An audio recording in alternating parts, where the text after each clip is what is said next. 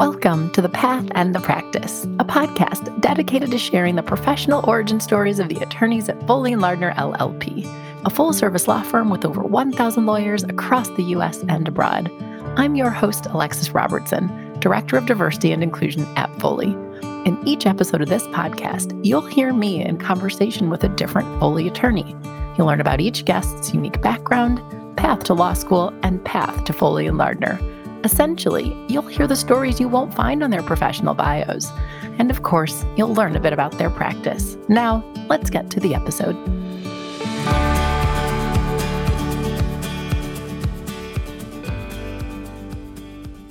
This episode features a conversation with Ralf Rodriguez.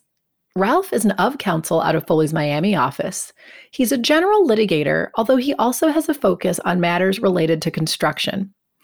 In this conversation, Ralf reflects on his experience growing up in Miami, attending the University of Florida for college and the University of Miami for law school.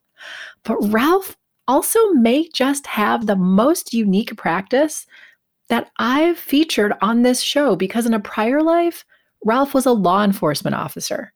So before going to law school, he was a police officer, he was a detective, and he was also a federal agent for the Bureau of Alcohol, Tobacco, and Firearms. There are a number of things in this show and experiences that Ralf has had that I personally find hard to believe. Things like being featured on the show Cops. His unit was followed for that show. So if you remember that, you may know what I'm talking about. And things like working undercover, literally, you know, running drugs in a speedboat while working as a police officer in Miami. I'm at a loss for words for the tremendous professional experience that Ralf gained even before law school. But what you will hear in this conversation is in his nearly two decades of practicing, he's added even more to that. So while I hope you marvel at the amazing law enforcement career that Ralf had and the what he learned and was able to bring to his legal practice, I hope you appreciate the many insights that Ralf shares about being a litigator. This conversation was so much fun. I was so grateful to get Ralf on the show, and I hope you enjoy our discussion.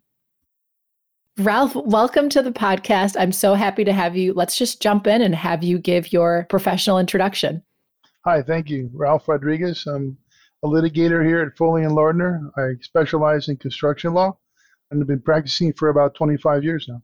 This is awesome. I'm so excited to have you on because, as I mentioned before we started recording, Larry Perlman actually said, You got to talk to Ralf. He just has a really interesting past. So we are going to dive into that. But let's start at the beginning. Where are you from? Where did you grow up?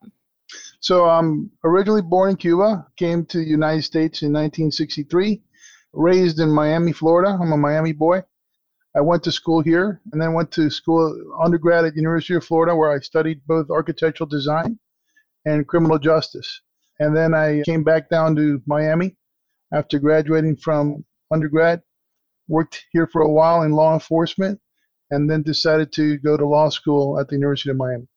All right, so we have a lot to unpack. And as you know, I can't just let you get away with be like, yep, moving on. Let's talk about law. Nope. So you said you came to the US from Cuba. So how old were you when you came? And can you just reflect a little bit on what that transition was like for you? Well, obviously, I don't remember much about that process. I was two years old at the time. My dad, interesting guy, he was with the U.S. Army. He was an airborne ranger. He was stationed in World War II. He was in uh, Okinawa for a while. Wow. And he went back to Cuba after his service and met my mom. And in 63, when the revolution was taking place and all the changes were, the political changes were occurring in Cuba, he managed to get us out and we came up to New Jersey, was where we first went. Cherry Hill, New Jersey, where we had an uncle who was teaching there in the school, Spanish studies. And we eventually migrated to Miami, where we settled as our hometown. And what was it like growing up in Miami? I loved it. I'm a beach guy. I love the water. The people are great. A lot of there's a big, large Cuban community here that so you know it was we're kind of spoiled because it's not like that all over the country. So you know we kind of forget how it is in other parts of the country.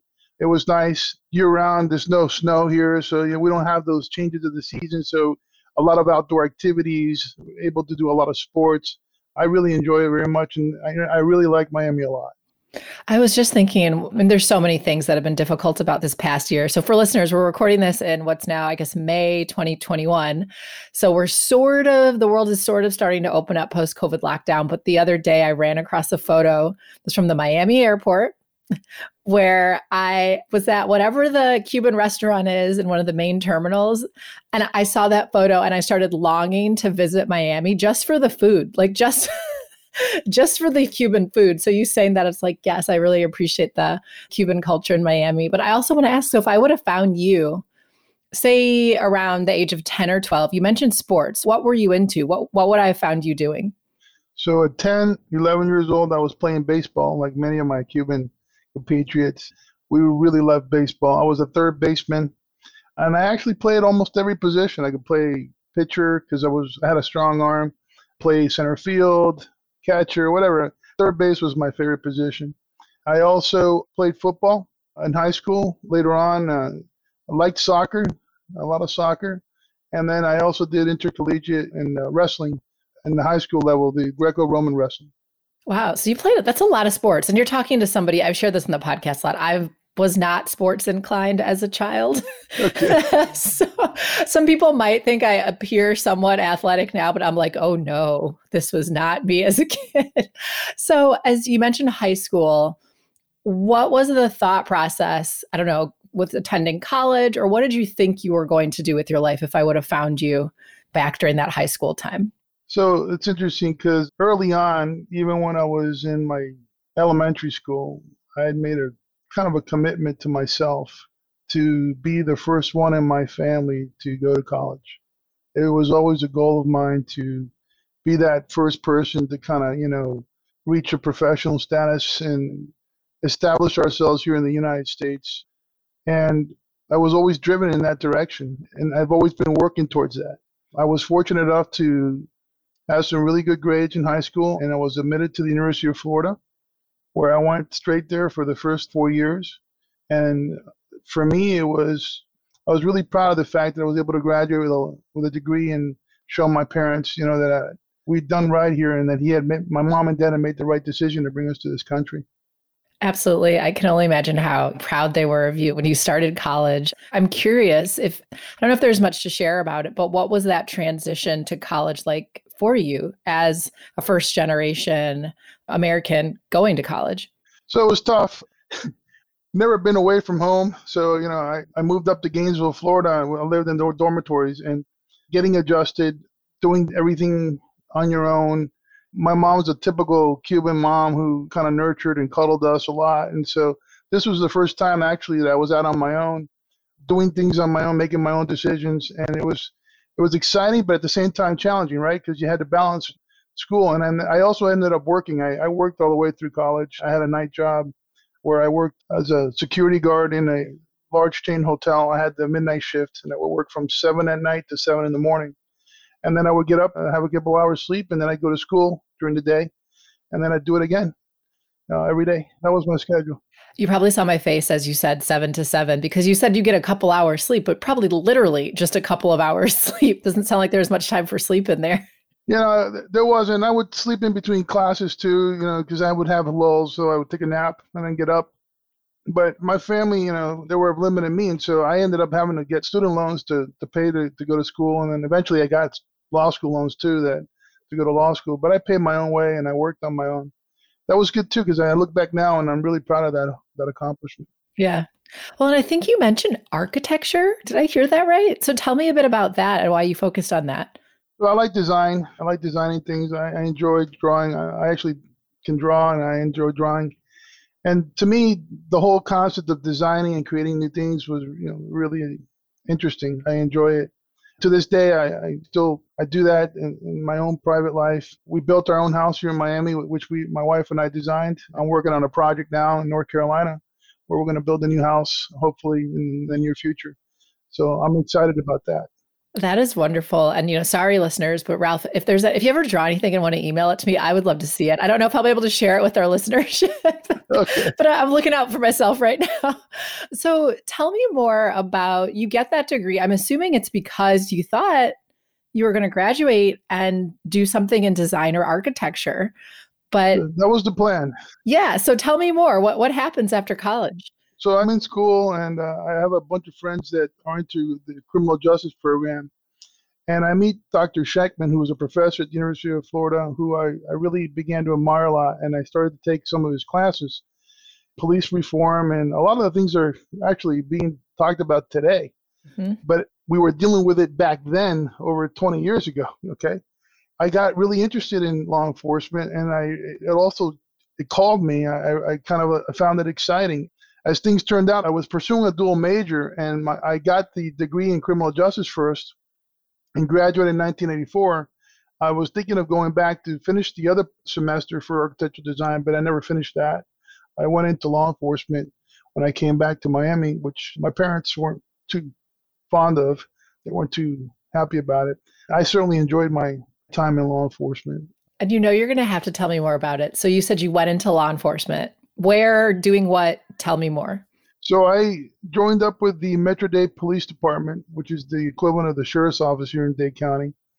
I worked there from 1985 through about 1990, 91, where uh, I did everything from uniform patrol, and then I came up the ranks into investigators, and I became a detective in the Narcotics Bureau. And then I was doing a lot of drug interdiction work and undercover work here in Miami through the 80s through the 90s. All right. So I want to get a little more into the detail about that because it's not every day I talk to someone that was a police officer before they were a lawyer. And it's a little bit unfair because as I mentioned when we, we started, Larry Perlman is who connected us. This is my first time having a real conversation with you. So I don't know if the listeners always appreciate that. Frequently, the guest, like the first time really talking to me is while we're recording. We don't have on your bio that you did this. So I didn't prepare really specific questions about that experience, but I would love if you could just reflect a bit more on particularly that transition to detective, you know, knowing you're talking to someone right now who's, yeah, I've watched TV about, you know, what it means to be a, you know, kind of a beat cop versus a detective.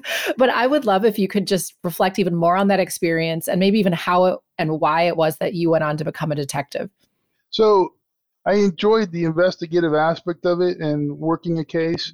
So as a police officer in, in a uniform in a marked car, you, you're responding to calls you, know, you get a call through the dispatcher and you go to see the victim or you go to a traffic accident. You do different things, but you're always responding. But as an investigator, a lot of times you can be initiating an investigation or working a specific group, targeting and being proactive to prevent a crime from occurring. And that's what I really kind of enjoyed about the investigative aspect of the work that we did, especially here in Miami during the 1980s where we had a huge drug problem here and where a lot of drugs were coming in from the Bahamas and we were able to do a lot of interdiction work. We set up uh, an operation here, just one of the few that we were involved in, where we would serve as the go-between between the Bahamians and the Colombians as the transportation service. So we would be bringing in speedboats, and they thought we were, you know, just like them in the business and we would tr- connect. We would pick up in the Bahamas and bring here to Miami, and then begin to distribute here. And we would do controlled deliveries, and then we would capture everybody at one time. It was kind of a cool operation. I would say so. I'm sitting here and you're saying this because I know it's no big deal to you. I get that it, you know, was in another in another lifetime in a way, right? Because you've also been practicing for quite some time. But I'm sitting here and I'm imagining essentially a scene out of Miami Vice, except it's police officers undercover, presumably, driving, like you said, speedboats, so that you can essentially capture the bad guys in the drug ring. And it's just not every day that I talk to someone who's personally had that experience. so I just have to pause on that for one moment and make sure the listener understands what you just said your prior job was. Yeah, a lot of it had to do with meeting uh, folks here and, and setting up those operations. So, you know, in the movies, they kind of aggrandize it and glamorize it all, but it's not quite like that, you know.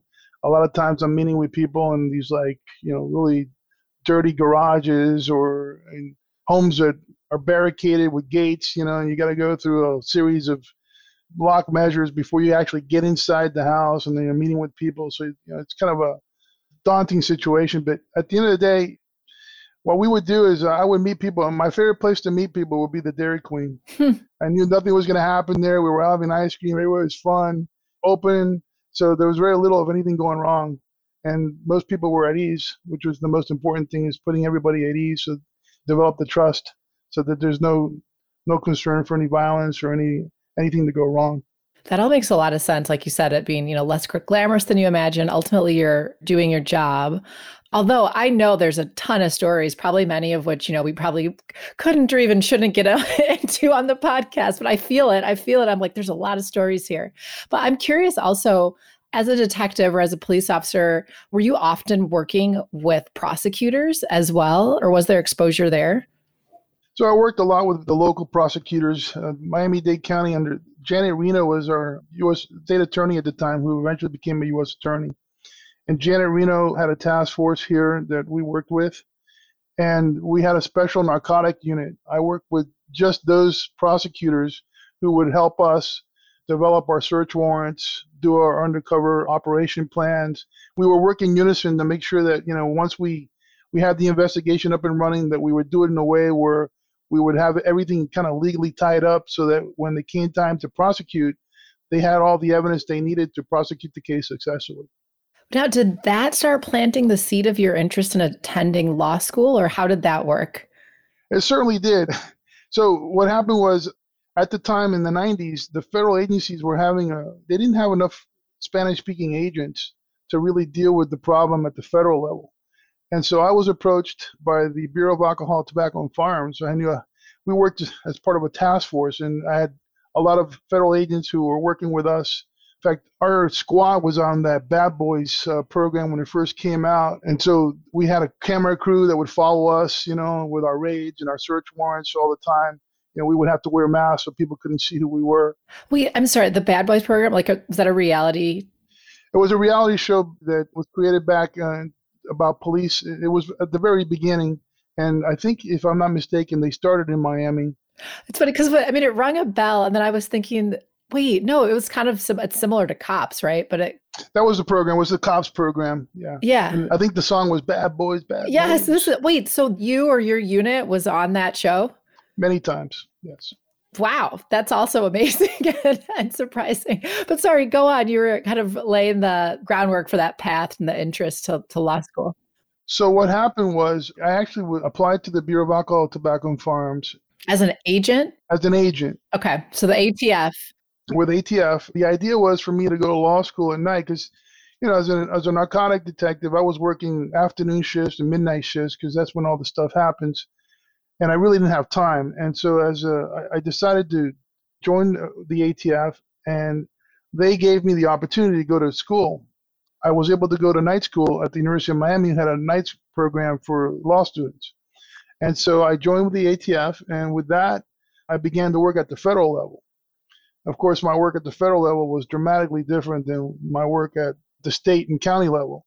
And eventually, what we ended up doing is we had a specialized task force dealing with public corruption we had a big problem here in Miami Dade County during that time where we had uh, public officials, law enforcement officers that were selling their badge or taking bribes. So part of my work in my unit was to ferret that out, capture those folks, and stop that. So you're doing that while also going to law school at night. Yes. I just want to get very clear, very clear on that because I've, you know, speaking to it's kind of like it's all in a day's job. But that's no small task. With the night program, I'm guessing it was stretched out then for for longer than what would typically be the three year program if you were full time. Only a semester or two. It was like wow, three and a half years, and then eventually I transferred back to the day program in my last year and my third year, so I was able to do it in the three years. I was heading up a task force at the time called Pumpkinhead.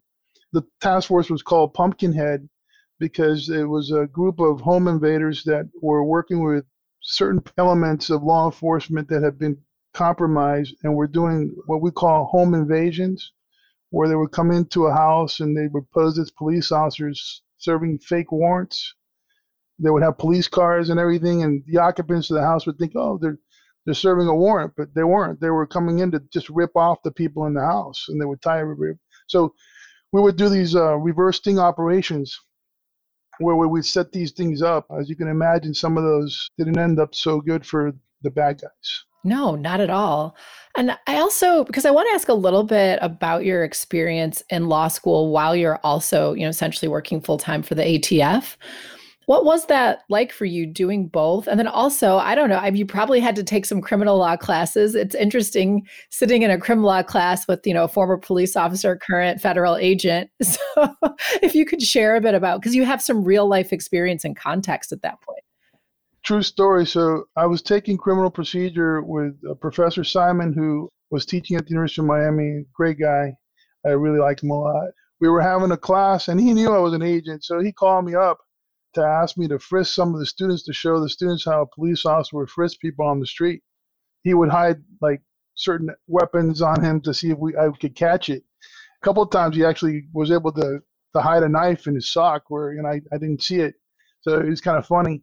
We would do these kind of role plays and scenarios in the class and he would always call on me, ask me, you know, what what would the police officer do? What's the police officer thinking? And I would explain to him that, you know, the primary perspective of the police officer on the street dealing with a suspect is he wants to go home at night. So he's just looking for safety.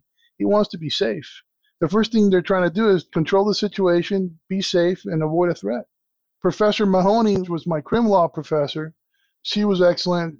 I remember when we finished the class, she came to me and goes, Ralf, are you going to go into criminal law? And I said, No, professor, I'm not going to do criminal law. She goes, Oh, what a shame. she was almost heartbroken because I, I, did well in the class. I'll do criminal defense work, and, and I've done some criminal defense work. I actually had a couple of criminal cases. I kind of pick and choose the cases. Yeah. I really prefer to do civil work. That makes sense, but just to have that real on the ground understanding because you probably saw in law school, although maybe the, the, students were a bit older in the night program. But for me, I would have been, I don't know, 24 reading about stop and frisk or whatever it is or other criminal Terry v Ohio that's the stop and frisk case exactly although the bit of context that I did have was I was an investigative intern at the public defender service in DC while in college which in retrospect, and I don't mean this to disparage the organization because it's one of the, I think, best public defender uh, services in the country, but I was essentially a child going to talk to the complaining witnesses to take a statement. And yes, they trained me and I had a partner, so I wasn't out there alone. But I look back and I think I did a good job, but I'm like, it's kind of crazy that I was sent to do that. But I learned a little bit about criminal procedure having that experience. But generally speaking, you know, in criminal law or criminal procedure, I was like, it's all, all theoretical theoretical. So I find it so fascinating that it was very much practical for you, or you'd already learned some of it probably. Well, you know, tell the truth, if you're going to be an effective police officer or law enforcement, you need to know the law. If you know the law, you know how to exercise that and be able to, to build your case, and you can actually be very effective.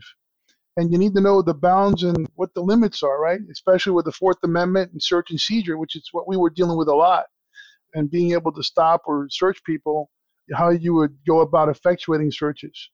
That was one of the things that you know we focused a lot on, and because of the fact that I was one of the few guys in the local police department that actually had a, a college degree, I was the guy stuck writing the warrants. Mm. I would write all the search warrants and work with the state attorney's office, and then we would go to the judge's house at night and get the warrant signed and then go execute it. Wow, it was a lot of. It was very exciting. So you're in law school while also working for the ATF.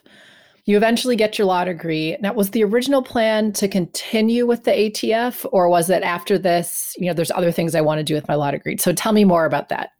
So the original plan was for me to continue with ATF and liaison with the U.S. Attorney's Office and prosecute federal firearm violations.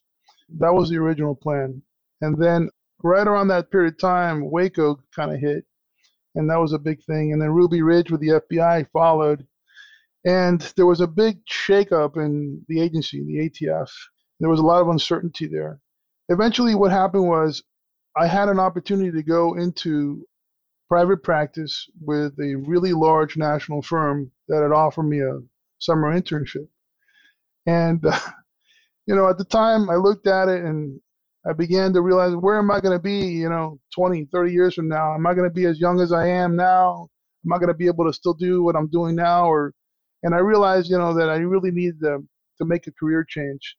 And a good friend of mine Omar Aleman, who was my mentor at the Drug Enforcement Administration, where I, I was trained by the DEA while we were at the local level, and I attended a special school. He told me once that with undercover work, which is what I was doing a lot of at the time, you need to learn when it's time to leave it. You start to cut corners and you start to kind of get tired of it and you're not really into it. You make mistakes. Yeah, it's da- even more dangerous. That's the thing. It, a mistake at that point could cost you your life. I was kind of losing the passion for what I was doing at that time. And I was really into the law profession and learning the law and becoming a lawyer. I was really excited about that.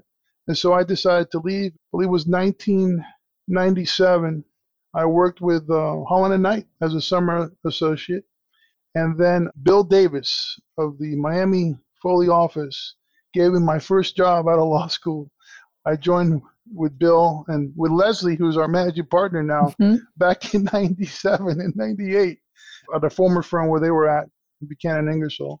And I worked with them and I'm glad to say that I came back full circle and came back to work with him here at in Miami. Oh my gosh, that's fantastic. Of course, it's, you know, a small world. And I haven't gotten into that much on the show, but hey, particularly for the law students listening, you'll be shocked at what a small world is or a small legal community if you, after, uh, you know, a couple of years into practice. Okay, so all of that time spent in law enforcement, you move into private practice. I'm guessing you knew that litigation was your interest, but what, you know, how did you decide what it was you wanted to do or what was there to do when you moved into private practice? So I always knew I wanted to be a litigator. I, I wanted to vindicate and fight for people's rights, do the right thing. And I enjoyed the whole challenge of the, being in court and in trial and being an advocate for my client.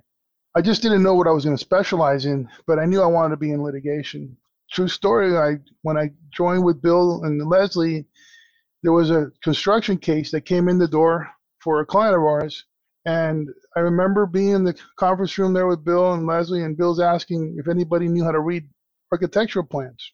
Well, guess what? I was the only one in the room that knew how to read architectural plans. So I raised my hand. Bill, I can read architectural plans. He goes, You're signed up. Come on. So he puts me on the case, and that's my first construction case that I had. It was an arbitration that we had here that lasted almost three months. Oh. Document intensive, like all construction cases are.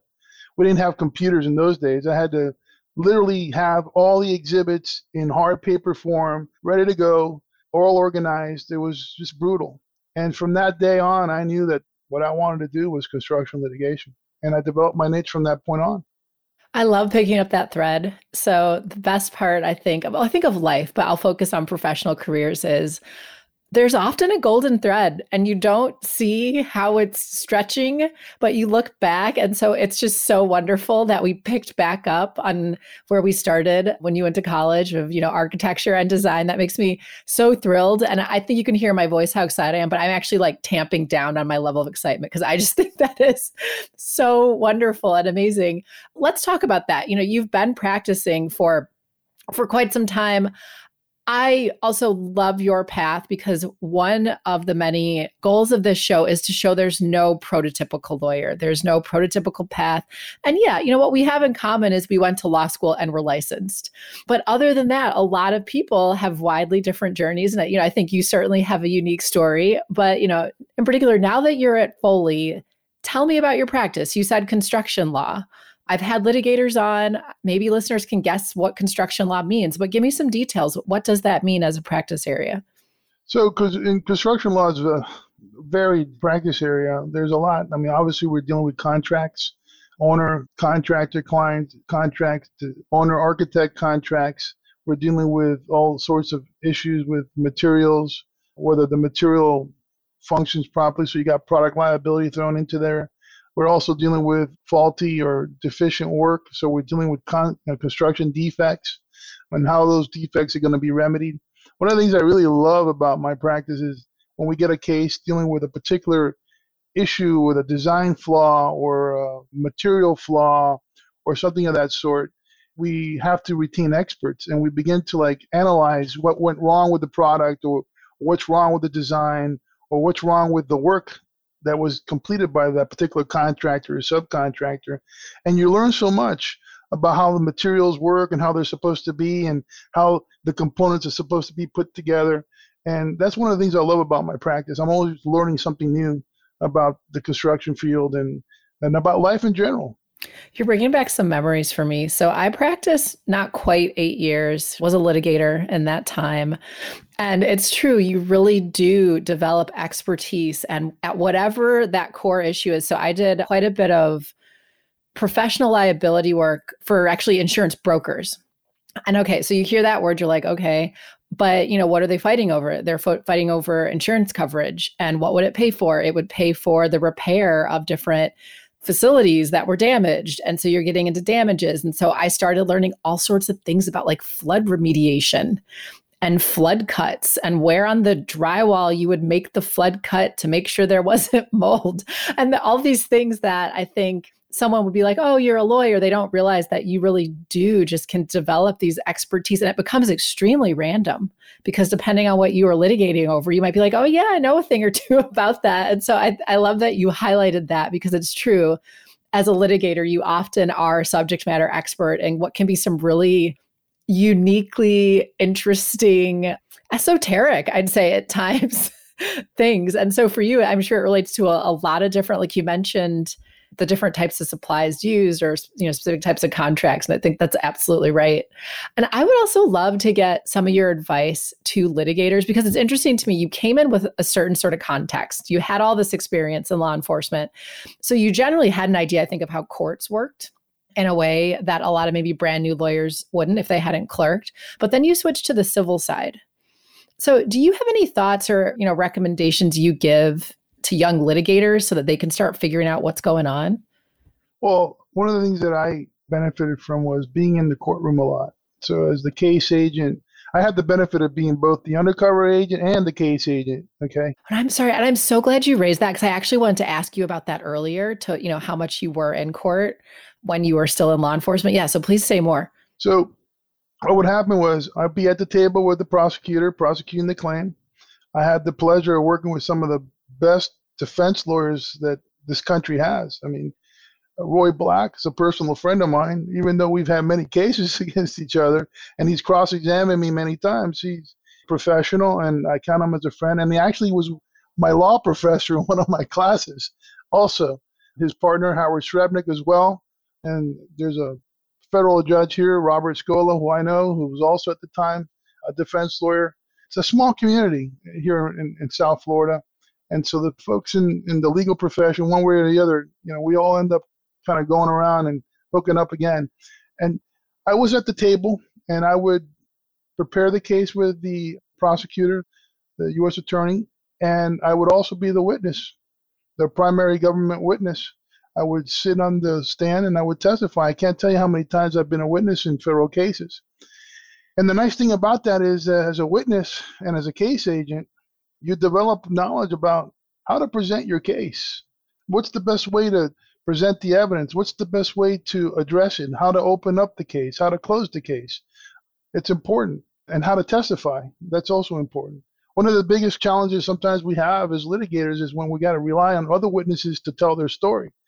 So, what I try to do is when I bring in a client or I'm working with an expert witness or what have you, I always want to interview them and kind of go through a mock proceeding where I asked them to testify and we role play so I can get their testimony. I think that's something that litigators should do. Is they should try to test their client's case and make sure that they walk their clients and, or their witnesses through their direct testimony and even sometimes role play and cross examine them to test the waters and try to attend as many hearings or as many trials as they can. I, I sometimes I go and I sit in trials just to see how other people do it because you can always learn from just observing what works, what doesn't work.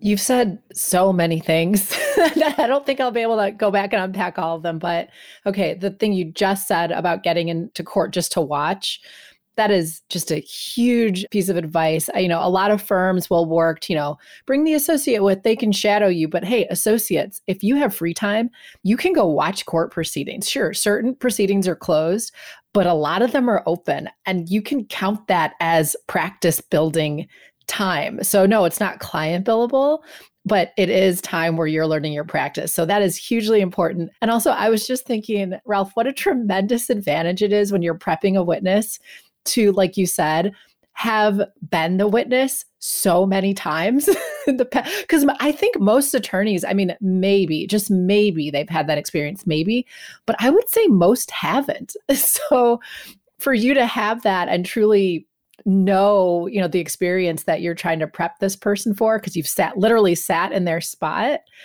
that's huge like i can't state what a great it is that you've had that experience it helps, and it can be very frustrating too because yeah, I'm sure you've had clients that want to do it their way, and you kind of say, "Well, I don't know if that's going to fly. You know, I don't know if that's going to pass the smell test."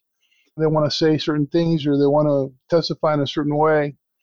What I do is I can only recommend and give advice to the client, right? And, and we try to make sure that we present the facts, and that's also important too. One of the things that I developed that I think has helped me in my career is develop the facts. It's all in the facts. Okay. And if you got good facts, you should prevail. Mm-hmm. But you got to develop the facts. And sometimes we lose it. You can find that, that needle in the haystack by going through documents. And you got to make sure that you're meticulous in that process. No, that's exactly right. And that's another key, I think, for junior lawyers is you can become the master of a lot of those facts, or at least an aspect of those facts. But going back to the discussion about prepping witnesses and i didn't get extensive experience with this because i didn't practice that long but you know I, I, had some and i always found it so interesting because when you're prepping a witness for direct examination you know you can do a ton of prep so much prep but when that person gets nervous what happens on the when they're on the stand who knows but then also and I, you know the litigators listening know this but for any law students listening when you're prepping somebody for a direct you know you're prepping them actually for the cross, should I say in particular, you're prepping them to be questioned by someone else and you're trying to undo some natural human behaviors which is to be helpful and sort of offer more than is asked. So I just remember an example, you know, as a litigator, you'd give is if someone asks you, Do you know what the time is? The answer is yes or no. The answer isn't, oh yeah it's it's 10 o'clock you know pm eastern time. And so this trying to teach people particularly on cross have to give so much. to not just please literally just answer the question. And i know it feels mean. I know it feels mean. But just answer only what was asked make them ask the follow-up please because you volunteering a bunch of stuff is usually not good it opens up more questions but unfortunately that's not how we communicate as human beings. And typically, what you got to work with is that your client is already used to communicating in a certain way. You're not going to unpack that or undo that in the short period of time that you have with them in preparing for a trial. So, what I try to do is I always put myself in the shoes of the other side or opposing counsel. Look at my weaknesses. What are my weak points? What are the points that we are going to have to deal with that are going to be hard at trial? What do we have to overcome? And that's what I use in my cross examination of my client so that they're prepared. If you've done a good job, your client's going to be asked questions, the same questions you asked of your client in a control setting. He's going to be ready, and those same questions are going to be asked at trial, and there's not going to be any surprises. That's right. You know, and Ralf, as I was talking, like I actually think I got that backwards. It's also on direct. Like just answer the question I'm asking you. I will ask the follow up. I don't need you to volunteer a bunch of stuff. They're always going to give more than the, than what the question asks for, and that's just a human behavior, and you just got to be able to go with it. That's exactly right. Well, and I think overall, as a litigator, and I think this is true for all types of lawyers, but just the importance of communication skills, whether it be in prepping a witness or in the advocacy that you're writing. And that's something that I'm deeply grateful for because even though I don't practice anymore, I use those skills that I had to hone every single day. I mean, even in this podcast, right? Like, even my ability to ask questions in a podcast, the foundation of that probably came in some way from I, when I was litigating. I can't stress that enough for people. If you're a law student and, you know, there's aspects of communication that you struggle with, being an attorney will help you sharpen those skills because you will have no choice. We do a lot of public speaking and we have to get up there and we have to make arguments. We have to present our arguments in a logical manner too and in a way that it's understood sometimes like in construction we're dealing with some very complicated issues And we have to break it down in a way that the jury and sometimes even the judges can understand it. That's right. And that's always the key. And one more thing I'll tell you is that, that we sometimes miss is we need to tell our clients when they're testifying that they need to look at the jury or the judge, depending on what kind of trial it is, and make eye contact. you know, we forget about this, and they have a tendency to look at the lawyer who's asking the questions, and they don't make any eye contact with the judge or the jury. And that's key because it's all about credibility, right? Do they believe your story? Are you credible? You know, and you need to make that kind of contact to develop hopefully some rapport with the judge or the jury, depending on how long your case is. That's right. And well, even more broadly, you're just exhibiting that understanding of human behavior that I think good litigators have. And you know, you'll see those stereotypes of a litigator being really theatrical. But some of those theatrics are because they're trying to connect. And when you are in a courtroom and often you're tied to the podium, but you know, I've seen litigators who will, because of that problem that you just said, they will walk so that the witness has to look at the jury because they're standing in front of the jury. But all of that, and that's actually the part of litigation that I find to be really good fun just sort of that like almost acting or improv skills that you need to be able to really engage people. And, you know, and as we wrap up, I wanted to ask one more question before getting to my final questions, just re raise something that we've already touched on, which is just how small the community is. So I mentioned it earlier. You highlighted it again with the fact that you've gotten to work with some amazing attorneys while you were in law enforcement who have since gone on to do even more amazing things. And that's another thing. I, you know, maybe you can say a few words about it just to stress, because you certainly have the ability to look back and see that. But I don't know that young lawyers can really appreciate just this is a marathon, not a sprint. Someone you may be adverse to as a second year could be a client in 15 years. Or if you could just talk a little bit more about that and the community aspect. So we're all in this together, right? And especially the legal community is a, it's actually a very small community. And as you get into your local bars and the local practice, it, it's even smaller. And what I can tell you about that is that as a philosophy, I try not to burn a bridge with anyone. And the one thing that my father and mother instilled in me was that the one thing that I have that can never be taken away from me is my credibility. And you don't sell that to anybody, you don't give that away, you don't you just don't disparage that and you certainly have to value that. And I treat everyone that I come in contact with in the same way that I would like to be treated, with respect. And I can't tell you how many times that has come back in dividends for me because those same people that you're dealing with today as attorneys are going to be the future judges, the future governors, the future presidents of this country. These are people that are going to know you, who are going to go on to do other things. And if you had a good relationship with them and you were professional with them and you treated them fairly, they're going to remember. And that has incredible dividends and benefits in your career as you continue on in your practice and as you move forward. And so that's why it's important to treat everyone with respect and courtesy. I really hope that lands with people. David Sanders, who's the episode before yours, actually, a partner out of the DC office, he said something similar about be nice to everybody. But I think when people are young in your career, you can often just be super focused on that that senior partner or just on your law professor, right? You're not focused on your colleagues in law school or your colleagues in the office or even your legal admin and opposing counsel. And truly, truly, you need to be credible and kind with everyone and treat everyone as a human being. This is important. Sometimes you're going to have clients that are going to come and go, right? But that opposing counsel, you're going to have another case with that opposing counsel again, and sometimes again and again. You got to keep that in mind and keep it professional. Sometimes we become very passionate about our clients' cases and we get involved in it, and that's good to be passionate. But don't ever cross that professional line, and that you always want to be courteous. You always want to be professional even when you don't agree with opposing counsel or they're doing things that you know you find to be distasteful there's always a high road and you can deal with it in a different manner without losing your cool or without losing your professional integrity that's exactly right. And sometimes that opposing counsel will later go in house. There you go. And you'll even see they may reach out to you because they so respected working against you, right? And now now they're a client. But as we we wrap up, Ralf, I'm going to ask my two final questions in tandem, which is is there anything we haven't touched on that you'd like to touch on? And also, you've given so much great advice, but after that, what are your final sort of takeaway words of advice for listeners, you know, navigating a legal career or perhaps in law school? So, if I'm going to leave you with any words of advice, is simply to follow your passion, do what you like. I've learned on early in life that if you're doing what you like and you're following your passion, you're going to be good at it.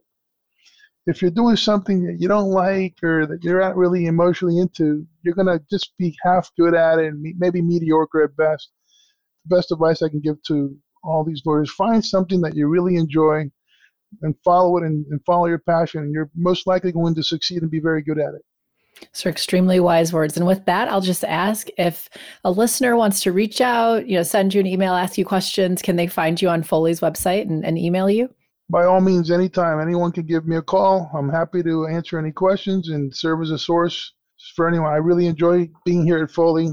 The Foley family has been really good to me, and this is a great place to practice. And I just want to thank everybody for being able to practice with all the lawyers here and the staff here at Foley. And thank you so much for your time today.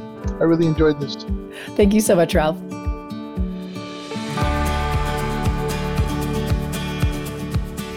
Thank you for listening to The Path and the Practice. I hope you enjoyed the conversation and join us again next time. And if you did enjoy it, please share it, subscribe, and leave us a review, as your feedback on the podcast is important to us. Also, please note that this podcast may be considered attorney advertising and is made available by Foley and Lardner LLP for informational purposes only. This podcast does not create an attorney client relationship. Any opinions expressed herein do not necessarily reflect the views of Foley and Lardner, LLP, its partners, or its clients. Additionally, this podcast is not meant to convey the firm's legal position on behalf of any client, nor is it intended to convey specific legal advice.